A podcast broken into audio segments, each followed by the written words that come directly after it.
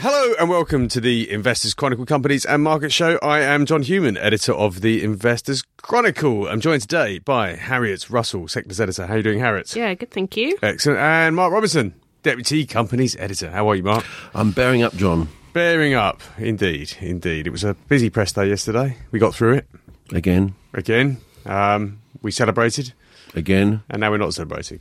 No. Right. Uh, so, retail is the big story of the week. Um, lots to talk about there. Some results, which we did discuss last week from Next because they came out on Thursday. But you've wrapped that all together nicely into a, into a, a bigger piece about the retail sector and what's going on there because it is a bit confusing. It's very confusing, and anyone that read my bigger feature on the consumer state of the consumer um, sort of economy this year will know how confusing it is. A lot of the data is conflicting, and it's very difficult to pull out any major trends. But of course, one major thing that's been happening in the last couple of weeks is that the pound is coming back against the dollar. Indeed, and that's something I cover in my editorial as well. Uh, Robert, you're talking this week uh, about drones. Yes, I thought we have covered um, uh, drone technology in previous issues of the magazine, but we've uh, tended to uh, focus on the military aspect. Which I- is the primary application of drones for so far. the time being, yes, it, is, it certainly is, and it, and it will continue to be in the future. However, the proportion uh, of uh, civilian applications in drone technology is increasing, as is the size of that market. So it's it's worth highlighting for our readers, I think. Indeed. Well, we'll uh, we'll come on to that. And we're going to speak to Simon Thompson uh, very shortly as well uh, about his uh, his, his latest column, his uh, his ideas this week. Let's start with retail. Yeah, I mean, it's certainly been kind of the big bear sector of the year in a lot of ways. Um, Big Bear. He was the big bear. Hello to all the bears out there. oh, let's not run too far with that metaphor. Um, yeah, it's it's been a really difficult industry to invest in this year. But uh, one of the big things that has happened, as I mentioned, is that the pound is starting to strengthen again against the dollar. It's been strengthening for a while. Nicole covers this in her, her trader column this week. Yeah. It's been strengthening since October. It actually has. But, yeah. in, but as she points out, in such a way that no one's really noticed. No, no one's noticed exactly. And finally, I feel like this week, at least, the city analysts did sit up and notice because, of course, I think what the analysts are driven by, obviously, is is company reports. Very few of them do like pure economical reports. Um, so when things start to change at their companies, is when they start to take uh, notice. And but things at companies have a lag time, obviously. So- The, the thing that really lifted the pound this week was was the retail sales figures from the ONS. Yeah, they were much better than expected. Um, a one percent growth. Whew. I mean, it's uh, it doesn't sound like much on paper, but um, as I say, it, it was beyond people's expectations. When you say growth, I mean let's let's qualify this because there are different types of growth within retail sales There are. figures. Is- There- there's volume growth, there's value growth. Yeah. What, what are we talking this about? This is here? volumes, which is even more crucial because we have seen a lot of price inflation this year as a result of the pound, and the big fear was that people would be very sensitive to prices going up because wages have sort of lagged inflation, um, and therefore volumes could potentially fall, um, and that would just add to the woe that the retail sector had had last year. Um, but that doesn't seem to be the case. Month to month, it's kind of up and down, but but August uh, is an interesting month. I. I suppose if there's any kind of caveat I would put on that, it's it is what I mentioned in the piece, which is that tourist shopping has obviously been a big trend this year. Has that, has that actually been quantified in, in any way? The impact of, of the weak pound attracting tourists to Britain who will go there and then spend money in the shops? I mean, because the, the ONS don't split that out. No, and that is the big problem. So it is a bit of a summarization on my part, which is that you kind of just have to assume. Um, there is some separate data that I have quoted in there about sort of uh, visitor numbers really going up, mm-hmm. and just from sort of the general headlines, you a lot of those tourists have sort of justified their travel based on currency alone. Because quite frankly, the global security threat at the moment should actually be putting a dampener on our tourist industry. Really, right but it's everywhere. So, so I mean, it, you know, if you, if you want to go away, you're going to go away, and you go where you're going to go. And Right, but they're choosing to come here. And why are they choosing to come here as opposed to Paris or Rome? It's because the it's better. it's better. well, it is better.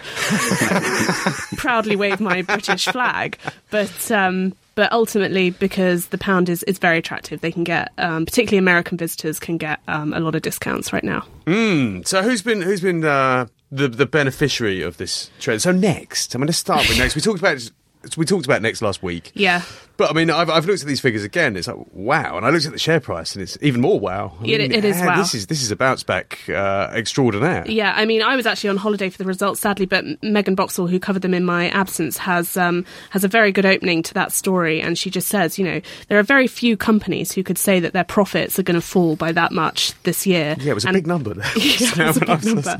and still and still see their market value rise by a tenth on on the back of that news. Is, it, is this next back to form as being the purveyor of gloomy uh, forecasts and then beating them? Yeah, I mean it is a it is a trend at Next, but uh, you know people who have covered, uh, who, sorry, who have watched my coverage of that stock will know that I put it back on a buy tip. One thing I would say, I mean, you're going back to the tourist thing. I mean, is the tourist really going to come to Britain and think I've got to go to next? No, when you asked me then, I mean you sort of cut your, started to answer your own question in who were the main beneficiaries. The main beneficiaries are the luxury retailers, absolutely. Burberry, Mulberry um, are the two big listed ones here. Um, so yeah, I think if you're asking who me, me who the main beneficiaries are, it's going to be those companies, and of course those companies also have massive exposure to international revenue as well. So it's a win-win situation. So yeah, companies like Next, no, it's not. It's not a top line issue for them. It's not going to drive sales, but of course, what the pound does do for them is that it mitigates a lot of that margin pressure um, that they've been feeling so far on the input cost side.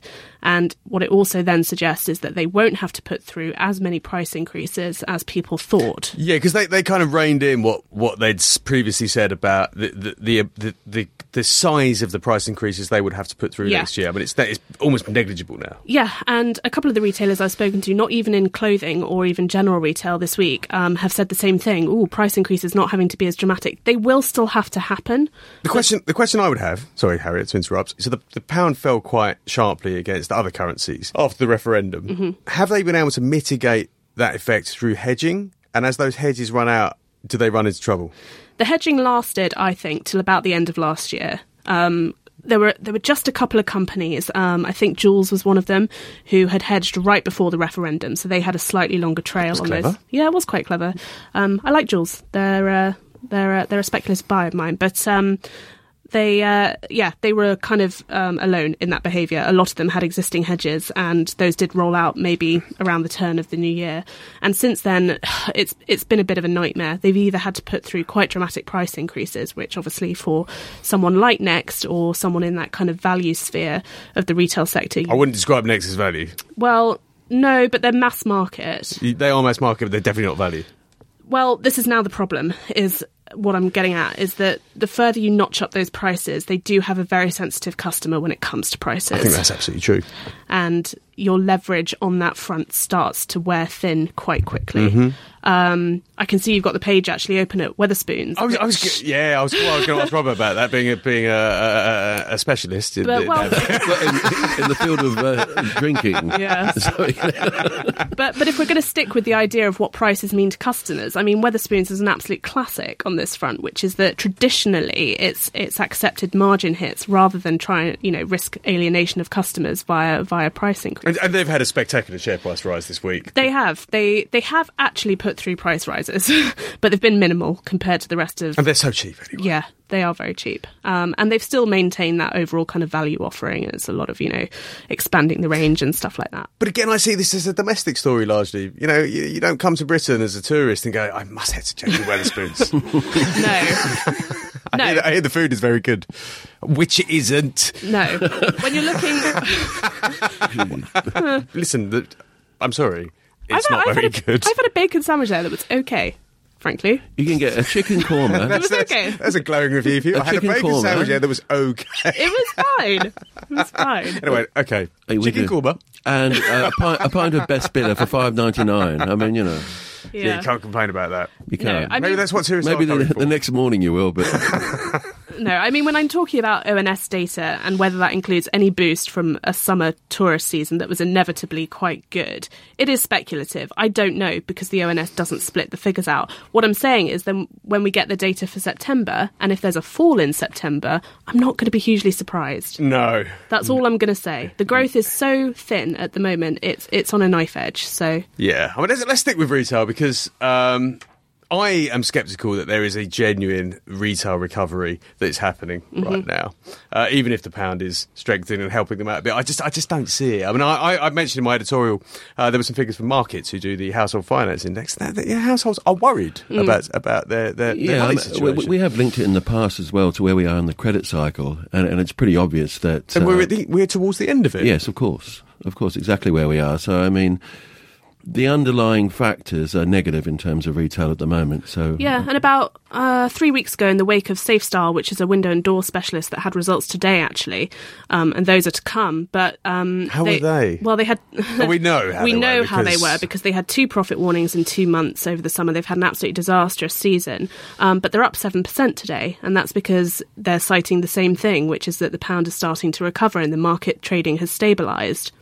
Who Pretty knows? sure they make all their double glazing in Britain, but uh, Well, but there you go. They they Well- claim that it will it will ease the pressure on margins, but there's a lot of self help going on there as well. There's a lot of trying to take cost out of the business. Their marketing spend went up by a fifth in the first half, which they just say now is unsustainable. Stuff like that. So they're going to have to pay more attention. They've let their sales director go, which is quite interesting as well. Uh, so yeah, we'll see. But I, I wrote this piece in the wake of the second profit warning that relates just to what Mark was saying about the credit cycle, and I really draw together there.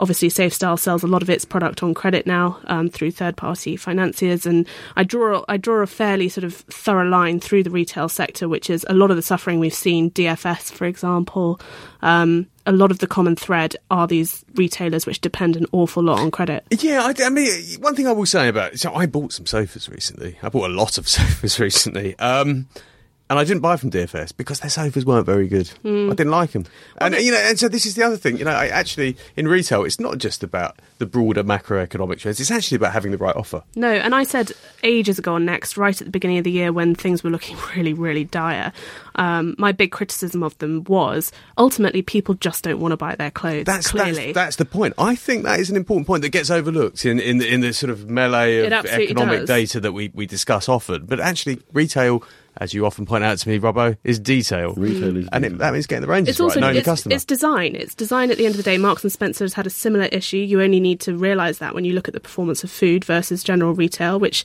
historically has been much better. Um, to know that their customers clearly just aren't interested in what they've got to sell in clothing and home. I haven't bought anything from Marks and Spencer for a long time. Well, I bought A lovely mirror, actually, a while back. But that was just- this is a rare item that, that, that they they had. Yeah, it's um, Didn't you mention that our former colleague, esteemed colleague Stephen Wilmot, was uh, commenting on Prada handbags in the press lately? Yeah, it's an interesting one. If you really want to look into luxury retail more, I mean, I've I've got um, buy calls out on Burberry. Um, Mulberry, I'm more neutral on because the valuation there is very very difficult to unpick. But Stephen's piece on the Wall Street Journal looks into Prada, which is having a really really difficult time, which is an interesting point because. You would expect luxury retailers this year to do really well um, simply by their exposure to international markets and currencies and all of those sort of macro forces that we've discussed this thus far. And Prada is having a similar problem to Next and M&S, which is that people just don't want the stuff. Down to design. Mm. Well, I mean, you- let's let's go from one end of, of the spectrum, luxury, to the other, Morrison's. Actually, it's not quite that far. It's not. It used to be. It used to It be. did used to be. They are. They are having. They, I mean, actually, the share price graph this week doesn't look so great, but but it, this come recovery. from a. It's come a long way that share price. So I'm not surprised to see it sort of, you know, flatten out a bit. but but this recovery story is quite extraordinary. it's extraordinary. It's the it's the recovery that no one saw coming because they were too busy looking at Tesco. I would never have predicted this. No. no, I was looking at Morrison's too. I would never have predicted this. Yeah, I, I mean- I, I chopped there. I didn't just didn't think it was very good, and I thought the, the, the challenge of the turnaround was going to be too much. Yeah. and and they've done it, or they, they're doing it. They're doing it. I think the best call that David Potts made when he first came in to sort of rehash things was exiting convenience straight away. He just chopped it. The second best thing he did was sign with Amazon.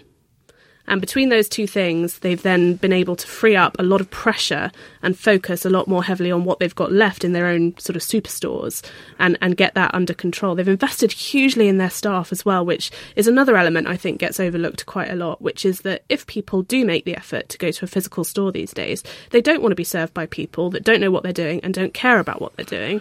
Um, but you've got to incentivize the workforce because those are sort of more menial jobs with lower wages. So you have to find a way of building staff up in Wasn't those sorts there always places. this disconnect as well with the traditional Morrison's outlets and uh, Safeways um, that they? I, that was a hang, that was a hangover that that continued to afflict them years after the, the that acquisition had actually happened. I remember going into a store in somewhere in Devon, uh, Yeah. Tavistock, in Okay. fact it was, and it was an old Safeway store, and it was horrific. Yeah. So so you had all these flagship stores that you know the new ones with the sort of you know smoking mist above the vegetables and that kind of stuff, but the actual rest of the, the old Safeway estate was still a mess. yeah. I think they are intending. There was a result. Annou- uh, there was an announcement not too long ago that they are intending to bring back the Safeway brand in some sort Really? of way. But I'm not quite clear yet on how they intend to do that. It's it's about now that they've got themselves into a more solvent position about how they re-enter convenience ultimately. I've been impressed with Morrison's recently. I've been in there a couple of times. They've got the best vegetarian range in the country. Oh, there you go. I think David Potts gets gets overlooked a lot when people just want to talk about Dave Lewis much more. Um, so yeah, kudos to him. kudos to Morrison. What's the, what's the dividend yield? Hmm, not as good as it should be. No, I'm pretty sure Sainsbury's has a better dividend yield, which is uh, which is my pick of the sector. Has been for a Trouble long with, the time. trouble with Sainsbury's, Harriet, Harriet, is that it's just boring. You know, they, they kind of they kind of just do what they do, and they do it quite well, and they've been doing it quite well for a long time. And I mean, Argos aside, which hasn't really had a. I mean, it's had a, a financial impact, but in terms of the experience impact, not a great deal. Not well, not yet. I mean, there's still an awful lot of investment to come on that on that front, and if anything, it's the cost of that investment that has people worried. And they've just started now to amalgamate the sales figures, which I think is a smart move because I think a lot of analysts were getting bogged down in, oh, let's split out Argos from General Grocery. or General Grocery still isn't doing that well. It's like, yeah, but that's that's just not fair because Argos is a part of that business, and if it is helping to drop the drive the top line, then that just proves it was a smart acquisition. I think I, I think it was a smart acquisition. I do too now. There was a lot of skepticism at the time about what exactly they were buying, but I, you know, have patience with Sainsbury's. I think uh, I think there's more to come on that front. Equally, if it ever gets through the competition regulators, I think Booker is an incredibly smart acquisition for Tesco. as I'm well. fascinated It's, to uh, see how that plays out. I mean, that is integration on a massive scale. or is it? That's the thing. Is it? Well, exactly. I, I, mean, you know, I mean, Argos there has been some integration, but not it's not uh, not over integrated. If, no, if that makes sense. and maybe that's uh, a new trend we're going to see with acquisitions. If they're if they're truly bolt on, then maybe integration isn't such a big deal. But what wasn't uh, part of the rationale for that deal as well? Is it was the growth of uh, convenience stores as well? Because Booker has what? What do they have? They Yeah, the have it- Budgens and Londis um, Yeah, the Londis, yeah. acquisition. They've also got a Makro German business as They've well. got their own thing as Premier. Is their retail brand. Oh, yes, it is. Um, yeah, they've got a lot of experience in, in convenience. Um, if anything, that will be the stickler for the regu- regulator, though, is how the Tesco Express stores work with or against their Oh, existing. They'll have to get rid. They'll have to get rid of something. Yeah. I think Yeah, that's what it's because there, gonna there was some uh, some doubts over the pricing mechanism there, wasn't it? Yeah. You- Basically, they they just don't want Tesco to have too much control in sort of using stores against each other or for each other and sort of manipulating trading, basically. So. Yeah. yeah. Well, I don't think that would we be a all remember the milk scandal, don't we? No, no, I don't. But le- please don't enlighten me either. Okay, we'll save that one for next week. Enlighten me about something else, Robert. Let's let's talk about drones. Drones. Drones, yes. Uh, as I mentioned, uh, we have we have covered it. Uh, the subject uh, uh, in the past. I mean, it's, there's not really many drone players in the UK. Oh, listed Not- on the London markets. You've got you've got BAE Systems. Yeah, What's- what's it? uh, Taranis. Is Uh, the, Taranis is the uh, is the prototype that they've developed and uh, still in the process of. Uh, which looks like a Cylon. Well, Battlestar Galactica. well, absolutely, uh, but the, the whole reason behind that is to just see how far they could push this technology, and they're in. Um, that's, it's in conjunction with a number, of uh, aerospace companies on the continent as well. it's cool. We put it on the cover. Actually, Yeah. put it on the cover. Well, the idea is well, this this will provide a, a sort of a, a blueprint for how the various uh, air forces around Europe will go forward with this technology. Okay, so Um, so so uh, the, I mean, these are military drones that, generally speaking, are for blowing blowing people up. Yes, Uh, and, and they and they cost in the millions, but uh, they're still uh, eventually they'll be uh, price. Uh, well, they'll be far more effective than manned aircraft. A- absolutely, um, which require obviously someone to fly them and a lot of training. Um, But you know, for, for, for investors of more ethical persuasion, you know, there is there is some light at the end of the drone technology tunnel as well. Yeah, I've just highlighted a number of areas throughout the economy where you're starting to see widespread applications of drones, and the obvious ones are in uh, agriculture and also the extractive industries as well. I've spoken to a lot of people in oil and gas, where drones are in, um, uh, you know, uh, regular use in uh, offshore platforms. So what, are they, what are they using for? What sort of things? Well, for safety measures, you know, rather than sending someone abseiling down the side of a rig, you just send a drone down just to make sure that there isn't any uh, excessive corrosion and so on and so forth. Just see if there's any uh, vectoring of gases. Um, you know, the safety aspects really, uh, so you don't have to put uh, human lives uh, at risk. It's a dangerous business, and all, uh, you know, when you look at big farming properties as well, it, it, it's it's logical why you know that the use is there. I mean, they're in widespread use in Australia, of course, and the United monitoring. States. I mean, because it's largely uh, sheep farm. Sheep Well, exactly. I mean, you know, they're not penned in cattle and, and sheep for the most part in uh, northern uh, Queensland and the Northern Territory as well. These vast properties, um, where in the past they've used helicopters, for instance, to Which just- are expensive which too. are expensive. But this is obviously a very cost, cost-effective way of doing it.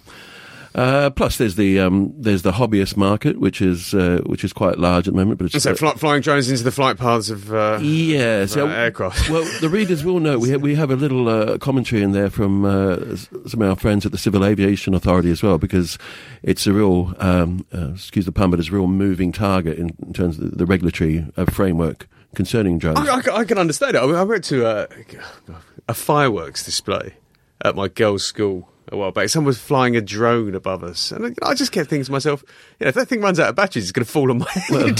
there is that. Well, oddly enough, I was sitting in the beer garden of my local uh, the other week, and there was one just up ahead, and it's it's quite a, an eerie feeling, really. it's very sci-fi. It really I feel is. like you're in Blade Runner. Yeah, exactly. I mean, back on the retail again. I New think film coming out soon.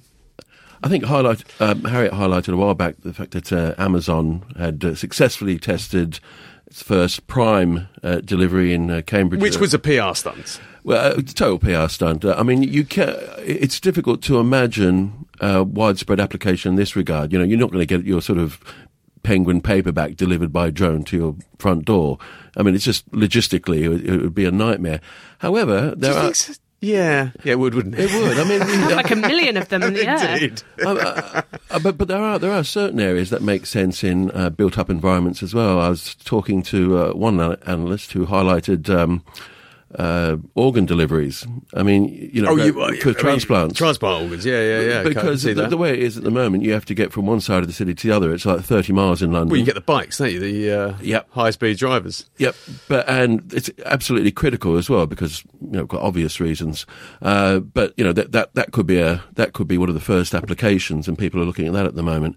Um, again, we'll have to look at uh, the regulatory frameworks are being developed in the United Kingdom, the United States, and uh, and the European Union, of course. Uh, but there, there's obviously going to be some degree of harmonisation there too. A, a question: uh, These are autonomous. Well, this is this is it. Uh, when I was trying to find the actual size of the market, it's it's it's difficult to do because it rather depends on what you define as a drone, uh, and if you okay, you, you've got an operator for these things. Is that autonomous? No, you're not an operator. the the the Taranis, for instance, the um, the effective fighter or the multi uh, multifacet uh, aircraft you mentioned previously.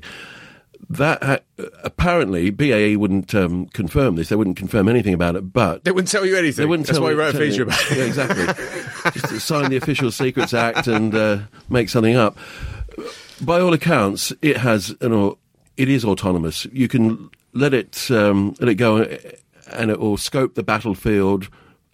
Actually, find out where the, the targets are, whether whether delivery of weapon systems or in terms of photography, and do it itself. How it does this, goodness only knows. But uh, that's you know that's right at the outer edge of the, technology there. Okay, but, but but in terms of the civil drones, potentially autonomous, maybe. Uh, well, I, I, I wouldn't, I wouldn't put it past it, but I, I think, I think you know, it depends what the price point is as well. Cause I think I think we're going off on a weird tangent here. Who cares whether they're autonomous Well, or not? The, the, the point is that this this technology is coming. Yeah. Um, how do we play it? it's a camera. Well, um, well, I, I, in many respects, one of the, the best things you could do is find out um, uh, what are the tech funds that are investing in at the moment, because you'll have some that might have a um, a larger weighting towards drone technology. There are other areas of uh, a new tech that are more advanced and the market's larger. You know, I allude to new generation batteries, for instance. That's a larger market at the moment. And it's, um, you know, that, that has been in development since about 1970 as well, don't forget.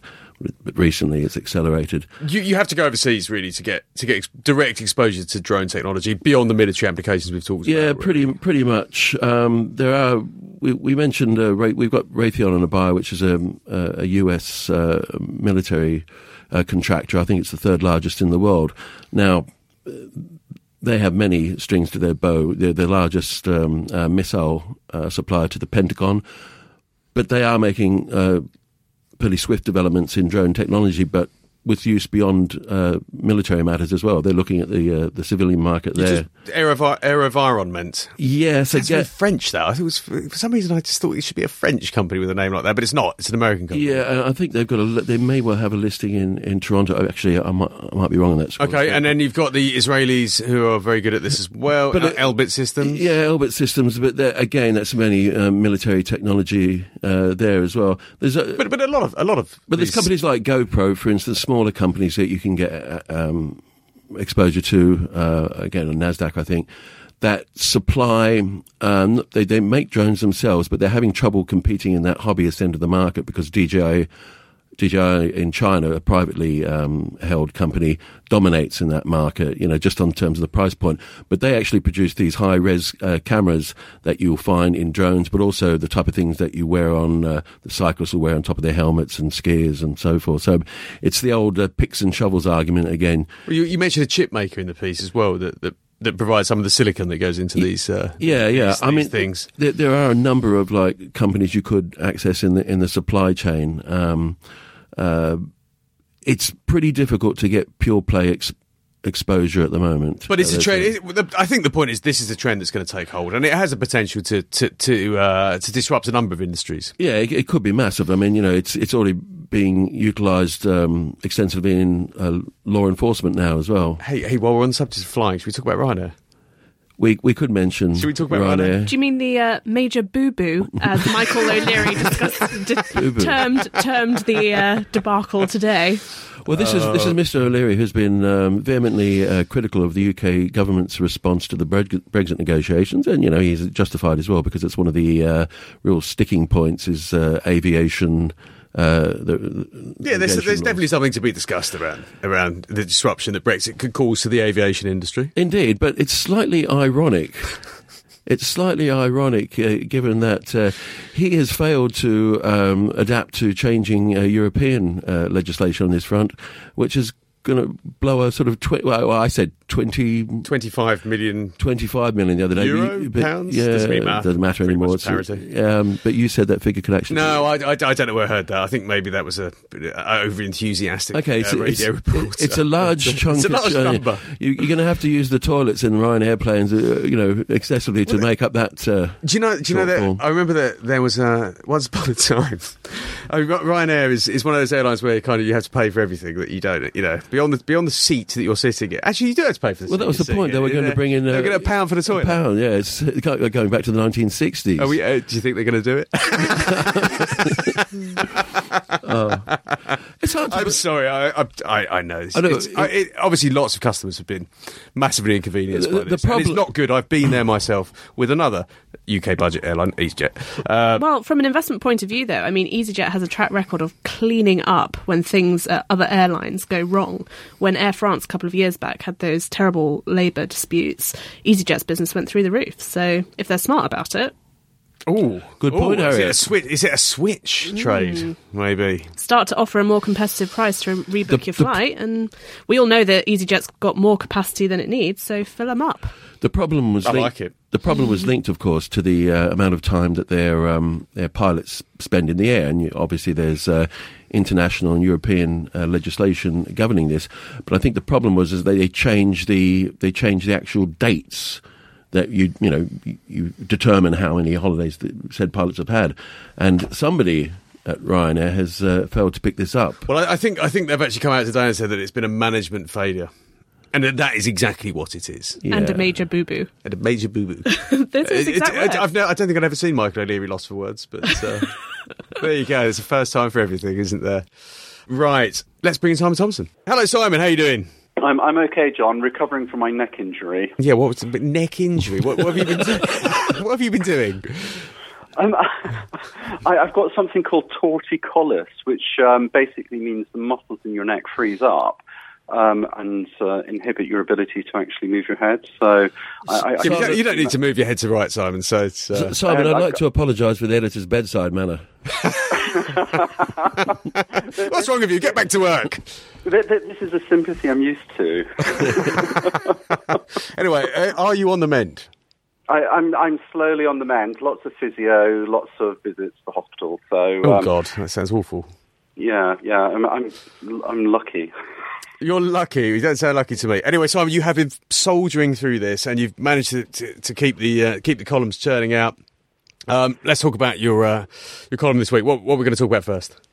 Uh, there's a couple of companies that I wrote up in the column inflection points that are turning profitable Ah. shortly Actually, before how do you spell inflection? uh, with an X. Are you sure about that? We, this is called, this has been the uh, the subject of some debates in the office. Oh, has it? Okay. well, well, well, well, well, let's just let's right. So, I looked it up; both is right, so I never changed it. So, uh, okay. so uh, yes. Before any readers complain about our spelling, this is correct. Okay. One of two spellings. Anyway, sorry, Simon, to well, interrupt. Well, well, um, in, in this column, inflection points with an X, um, I, I, I note that um, Gresham House, one of my bargain shares from 2016, a company led by Tony Dalwood, who was previously with Schroders Ventures, um, from a starting position of no assets under management, he's um, he's now got over half a billion um, in the last three years, and in the last six months, it's grown by fifty percent. And he's been launching funds basically across assets which are generally illiquid, but um, are appealing to institutions because of the yields that they can generate. And So, like fo- one of forestry, for example. Yeah, so for, forestry is um, one of the first ones that they actually did an acquisition, and, that side of the business, they grew funds under management 20% last year, up another 5% to quarter of a billion pounds um, six months of this year. Um, they're, they're launching, they have launched um, um, a new forestry fund, which had first close 50 million pounds. October last year, it will close the second close, uh, second half of this year.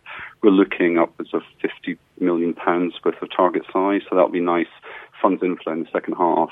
Um, they, they've just closed another fund. This is uh, British Strategic Investment Fund, which is attracted pension funds, endowments, and family offices, basic institutions. And this is targeting liquid investments in UK housing and infrastructure related assets um, got a very low correlation with other asset classes, but a positive link to inflation. They're, they're looking at yields or net returns of about 10% a year um, on that, that fund, and that's just raised 150 million pounds. That's listed, And, is it? The uh, British Strategic Investment Fund Um, it's closed end Guernsey Limited Partnership with a 12 year life. on the Um, on on main market. AIM is that?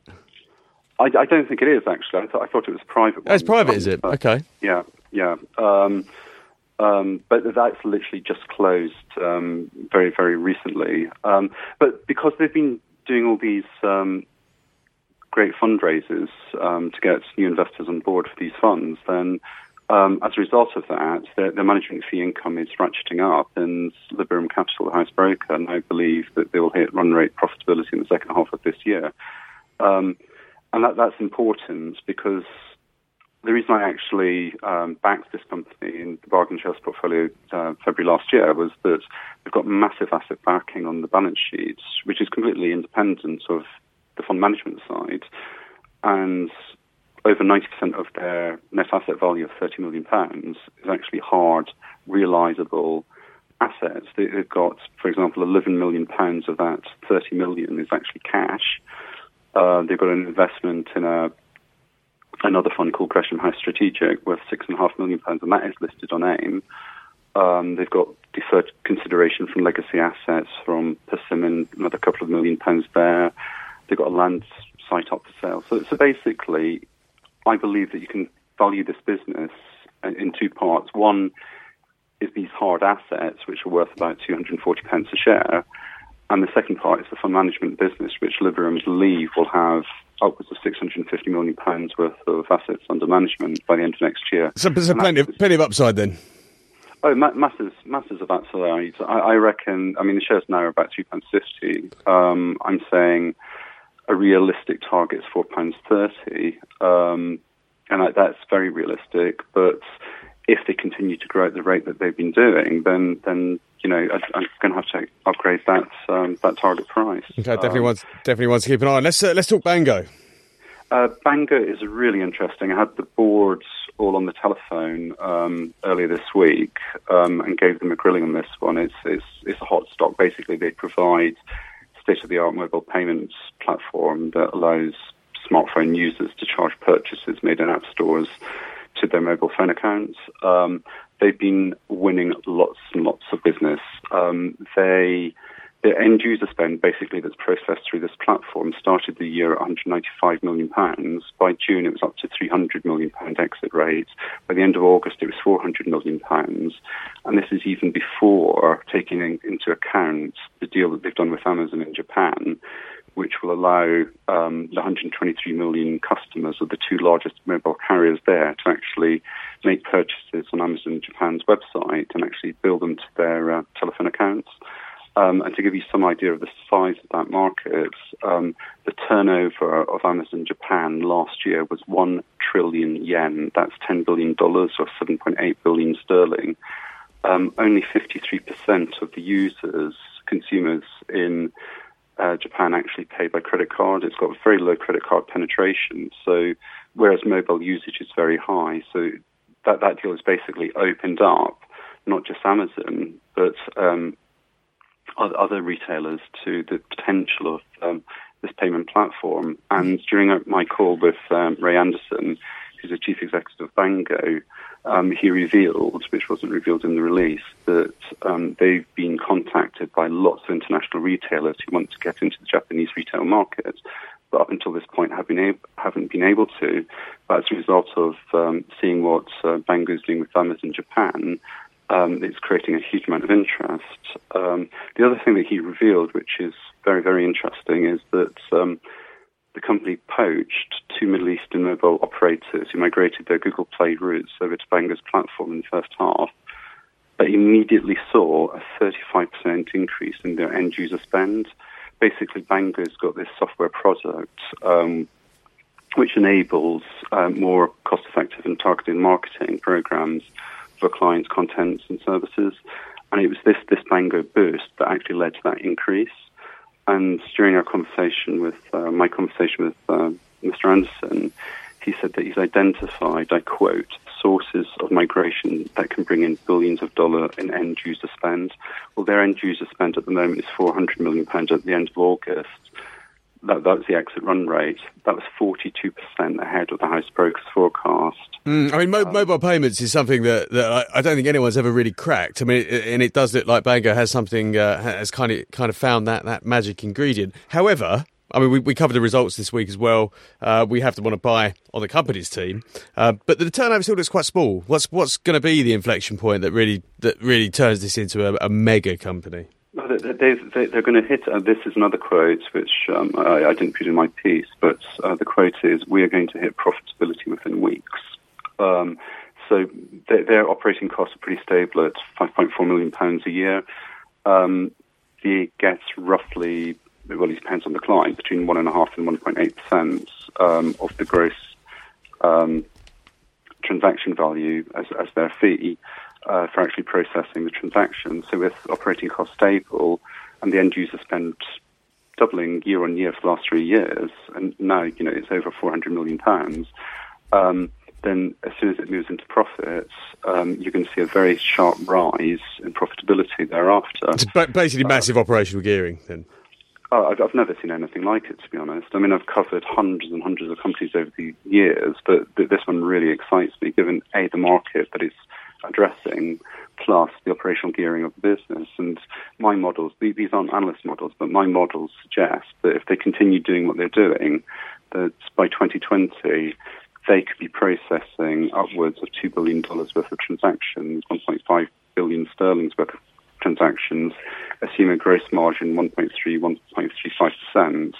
Their gross um, profits could be roughly 20 million pounds, deduct operating costs. You're looking at net profits of about 10 million pounds for a company that's got a market value of about 170 million pounds today. Mm. Um, I, I've put a target price of three pounds, but that is based on very conservative assumptions for the Amazon deal, um, and also very very conservative assumptions for their ability to pick up other Google Play routes.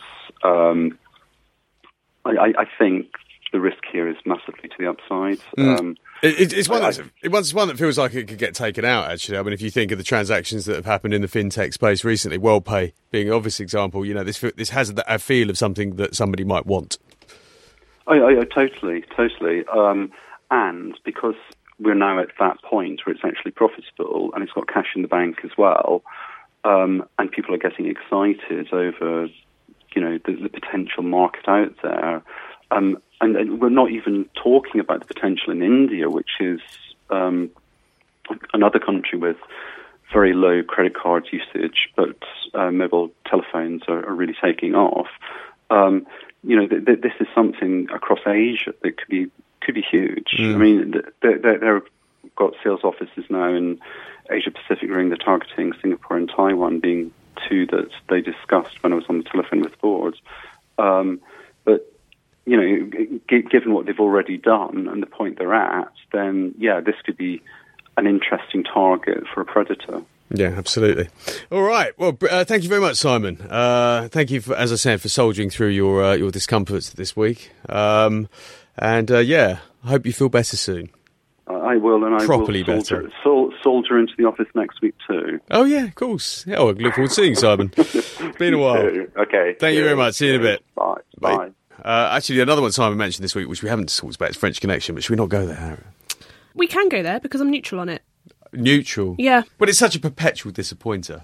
It is, and for most of last year, I had it on a sell when it was part of Simon's bargain share portfolio. Oh, how dare you! I know, and unfortunately, I was proved right on that one. Um, you often are proved right, Harriet. Oh, thank I you. Think, I think we had a little disagreement about next when you tipped that, didn't we? We did, but somehow, you somehow, you've been very generously not reminding me about that. I've been so. away. Don't worry, I'm back now. um, no, I think I think my my crowning glory this year is actually Games Workshop. If anyone's followed that tip, I'm claiming full credit for that. You did not give me the idea for that. I tipped that years ago. I was. Well, uh, I was it's been a- I, I, I'm a nerd. It's been a basket case for a long time. It has not. It has. all right. And then this year, it's already up nearly 80% since I tipped it. Yeah, I'm going to go back to my old tip now. I had a uh, I had a reader in uh, my local uh, compliment me on that uh, just the other night. On that very tip. Yes, that very tip. Oh, there you go. I hope you told him. It's one it of the was- best conversations you had, isn't it, Robbo? JD Wetherspoon. yes. Um, okay, right. Let's uh, let's call it a day. Well, we should really mention this week's feature. I, I would imagine. Oh God, yeah, I haven't even mentioned the feature. Yeah, yeah. It is tremendous. Alex is at a conference, uh, unfortunately, so he couldn't talk about the feature. It's fantastic. Well, of course, uh, Alex used to be uh, a legal writer previously before he joined us. So he's gone. He's gone. He's gone into the legal profession and how it lia- liaises with markets. It's sort of which it hasn't done historically. Well, it's, it's ambulance chasing for investors, really. ambulance chasing for investors. I, I think that is that is uh, talking about that a high quality feature in a way that is not very fair. Sorry, it's, it's actually really interesting. Yeah. I mean, you know. Some of the case studies that he's basically he's talking about some case studies. Yeah, Burford the legal prob- the legal problems they have had. Burford Capital is, is Chief amongst them. is Burford Capital is an interesting company because, in fact, I think it's one of Simon's tips. Um, it funds litigation Yeah. and has done very well out of doing that because it has a very good team.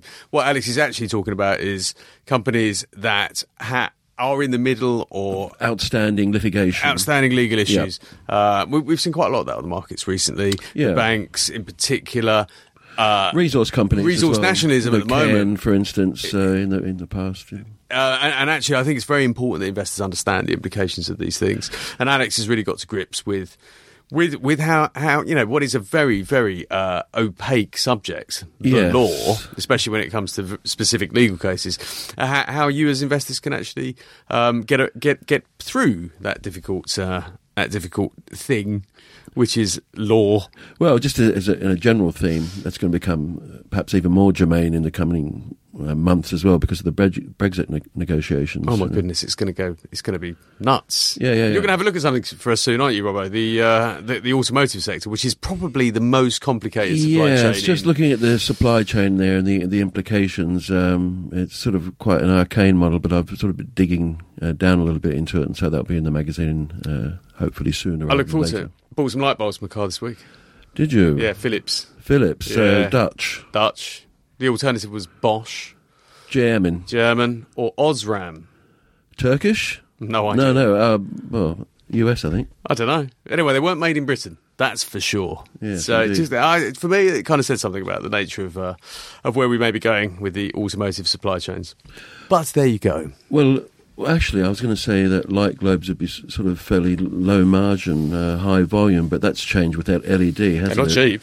Well, yes. Twenty quid. Well, modern lighting is, is rather expensive. Yeah, yeah, yeah. Um, but there you go. All right. Thank you, Harriet. Thank you, Mark. Uh, lots more in the magazine this week. Lots of results still. It's uh, it's still a manic time of year. The usual tips, the usual comment. Um, we've got a couple of features this week beyond uh, beyond the, the excellent cover feature. We have. Uh, uh, John Rosier updating his portfolio. He's uh, he's had particular success this month with a biotech stock, and he's hanging on to it. We've got some great Some stu- advice on stop loss as well. We've got some great stuff in the money section. Yep. Stop losses, I think, is uh, is a very interesting subject. Mm-hmm. Uh, one that you would think, uh, you know, was an obvious, a no brainer. Put stop losses in place, but if you do it wrong, it can cost you money. Thank you very much for listening. Thank you, Harriet. Thank you, Mark. Thank you, Simon, from afar. Uh, and uh, we'll be back again next week. Pick up the magazine and all good news agents, companies in court. See you soon. Thank you very much.